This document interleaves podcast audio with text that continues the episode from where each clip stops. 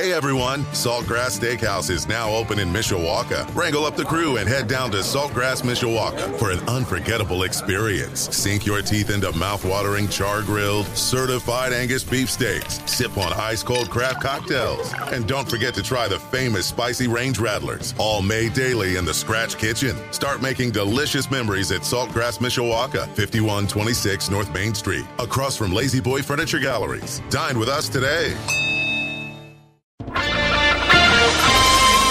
This is Community Update on Sports Radio 960 AM, WSBT. Good morning. I'm John Hoffman. One month from now, a vote could reshape the entire structure of South Bend Community Schools. District leaders are speaking out on a proposed plan to close a couple of schools and repurpose others. South Bend school leaders say that while they are excited about some of the changes, like investments into Washington and the Career Center, they are empathetic to those that are not as thrilled, including those at Clay High School, which a consulting firm recommends be closed to combat declining enrollment. Since 2005, high school enrollment has dropped by over 1,800 students, impacting the operating budget and now the future for many families in the district. A consulting firm recommending that Clay High School and Warren Elementary School be closed ahead of the 2024 2025 school year. Continuing spending money on buildings that need a great deal of renovation and resources, I don't believe is a good use of our funds. And I believe we would be better to invest those into teachers and classrooms and programs that work really well for our students. The recommendations go beyond those closures with the potential for other facilities being shuttered and moving towards aligned feeder patterns and regional choices for K through 8s. We will continually review this master facilities plan because I mean as we all know things are changing every other year. And so we have to get in a position where we can focus on our students, remain on the offense on April 17th, the board will decide if they will accept the plan laid out by the firm. From there, specific items concerning each school will be voted on, and not everything at once. It's a living document that will work out over the next few years. Um, so they'll accept the plan. There will be specific recommendations and action items that the board will be asked to do on the 17th. This plan is a plan, and then obviously it would require board action on the items, and each item affects every other item. The changes go beyond families in the potentially impacted schools and could be wide reaching. But we would do everything we could to ensure a smooth transition, even though it's difficult, change is hard. Uh, we're empathetic to that. We would do everything we could to work with teachers, students, and their families. The corporation will hold two listening sessions for the community in the coming weeks and one listening session for students. District leaders also told WSBT that they will put out a survey so you can let your voice be heard. WSBT 22's Juliana Ferfari reporting. The South Bend Common Council hosted an open forum last week for the position of director of the Community Police Review Board office and will forward three recommended names for the position to the mayor soon. The council members repeatedly mentioned candidates Stephanie Ball and Charles King. They of the four already have ties to the community, but the other two candidates have a background in law enforcement. The next Community Police Review Board director will not only be tasked with reviewing complaints against officers, but also being a liaison for the community. Some council members argued having law enforcement experience would benefit the director, having a pre existing knowledge with legal policies. Others thought that might prevent people from believing the role's independence from police. There needs to be uh, respect by the police department for the community that they serve and there needs to be respect for, for the, and trust from the community uh, to the police department. The four remaining candidates, Stephanie Ball, Charles King, Julius Rhodes, and Matthew Toblian, introduced themselves and answered a variety of questions Monday night. Council members lauded Ball's knowledge of policy. Her responses were very um, well informed and well structured. The review board doesn't have the power to discipline officers. That's the role of the Board of Public Safety. Common Council attorney Bob Palmer says it's intended to encourage more city transparency and reduce fears of reporting misconduct. South Bend's FOP says internal affairs already has a process. You know, we do have a transparency hub. Uh, we also have an IA complaint process that we've really made a whole lot easier. You can go to all fire stations, all libraries. You can do it online, by phone, email. You can be anonymous. Morgan asked what more does the community want when body camera footage is often released to the public. Councilmember Lee says people want a chance to feel like they can be part of an organic process not tied to a formal system. This is not a, a witch hunt.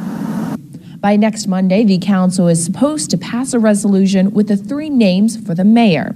Once a director is appointed, the council will be taking applications to create the review board itself. WSBT 22's Paige Barnes reporting. A South Bend Walmart store is closing for not meeting financial expectations. There has been a lot of buzz over how the Portage Avenue store closing could impact nearby businesses. There's only two big box stores in this area, and it's Meijer and Walmart. So, with one of those leaving, some people are worried of what's going to happen to residents, surrounding businesses, as well as the property itself. Uh, it kills two birds with one stone and stuff by just doing their laundry and shopping at the same time, get it all done. Dropping off the laundry and running errands is common at Council Oak Laundry and Cleaners.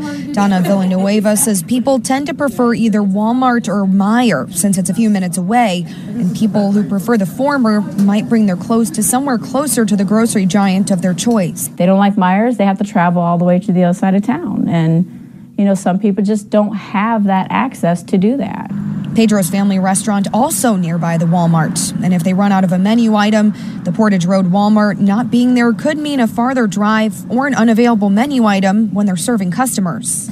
Sometimes like cilantro, like for the tacos and stuff, yeah, it does run out sometimes. Somebody just go either there or Meijer, depending, because they're both closed. So sometimes they don't have it at that store, so we have to go to the other one. The South Bend Redevelopment Commission says the closure came as a surprise and will leave a void in the availability of groceries, goods, and employment for the community. Quote, the City and Redevelopment Commission continue to be concerned about food availability within our city and RDC is optimistic that TIF resources can provide assistance to those in our community, providing food to our neighbors, particularly those in this northwest and west areas. Walmart owns the property, and Jeff Ray with South Bend Regional Chamber believes it'll be maintained, but who could move in is very up in the air.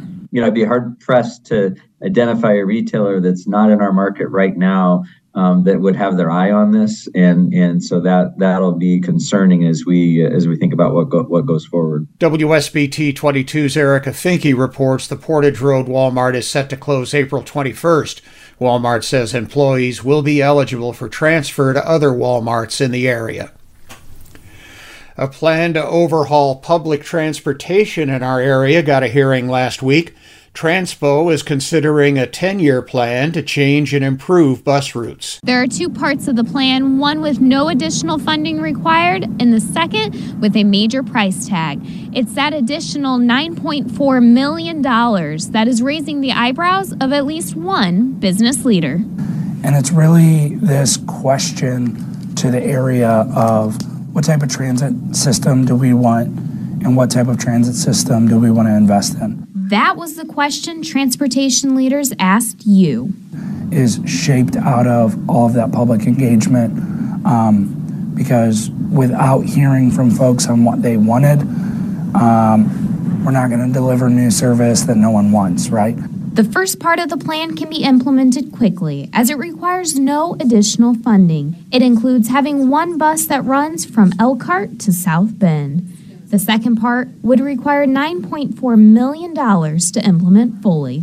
What would 80% more service from what we have today look like, and where would we put that? What would we do with it? The Dream List would add bus services on Sunday, plus increase the frequency of routes. If we had about an extra $2.8 million in operating funds, we would be able to run five routes every 15 minutes.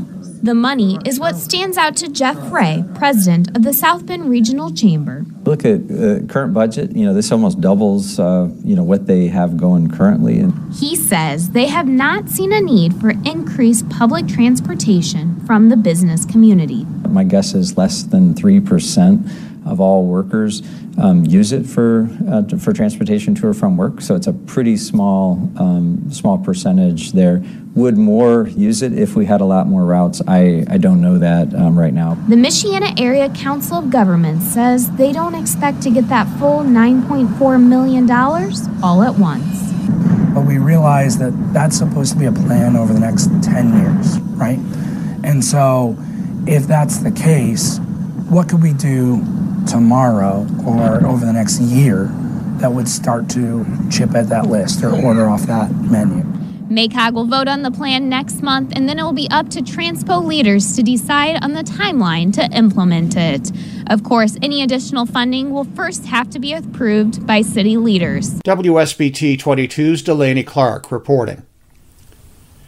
St. Joseph County has a new health officer, but only for four months. Despite an argument among county officials that the county couldn't bring on an interim officer, it's hired someone who says he can only stay for four months out of a four year contract.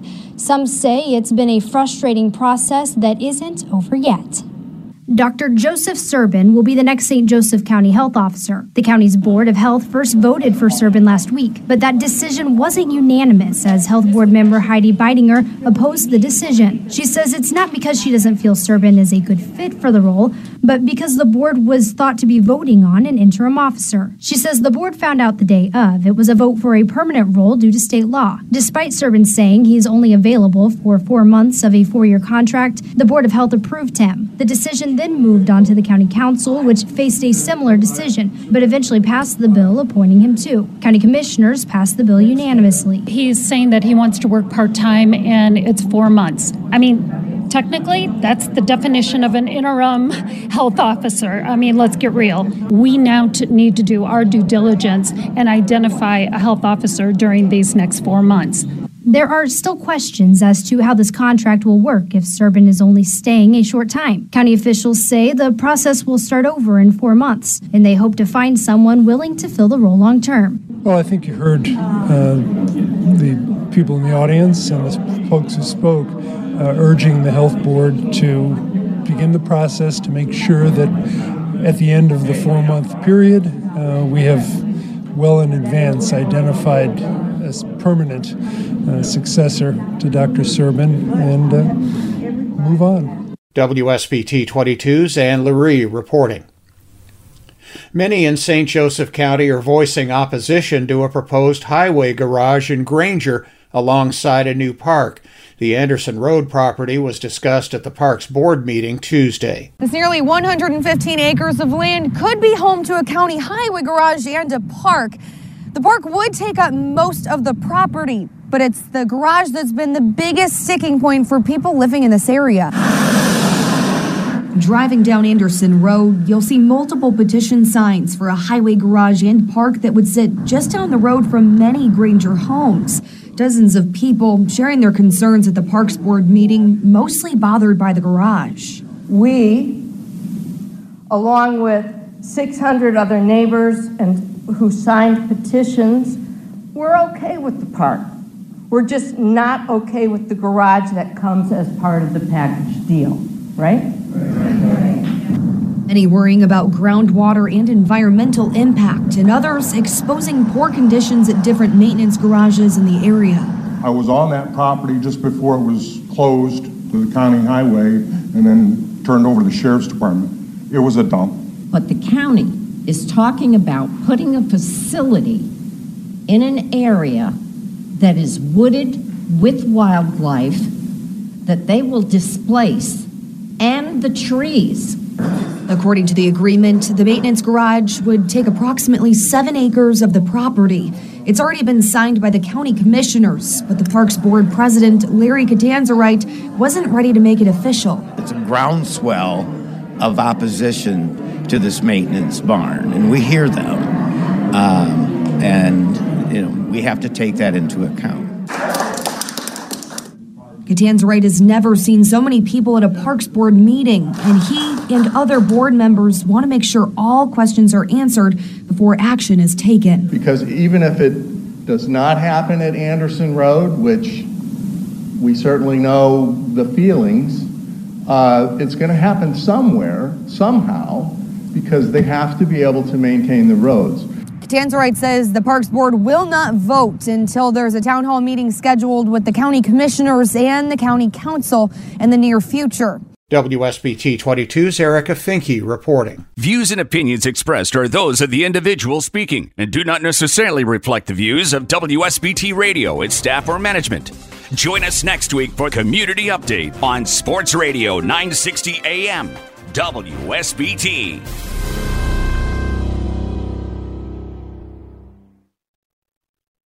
Hey everyone, Saltgrass Steakhouse is now open in Mishawaka. Wrangle up the crew and head down to Saltgrass Mishawaka for an unforgettable experience. Sink your teeth into mouth-watering char-grilled, certified Angus beef steaks. Sip on ice-cold craft cocktails. And don't forget to try the famous spicy range rattlers, all made daily in the Scratch Kitchen. Start making delicious memories at Saltgrass Mishawaka, 5126 North Main Street, across from La-Z-Boy Furniture Galleries. Dine with us today.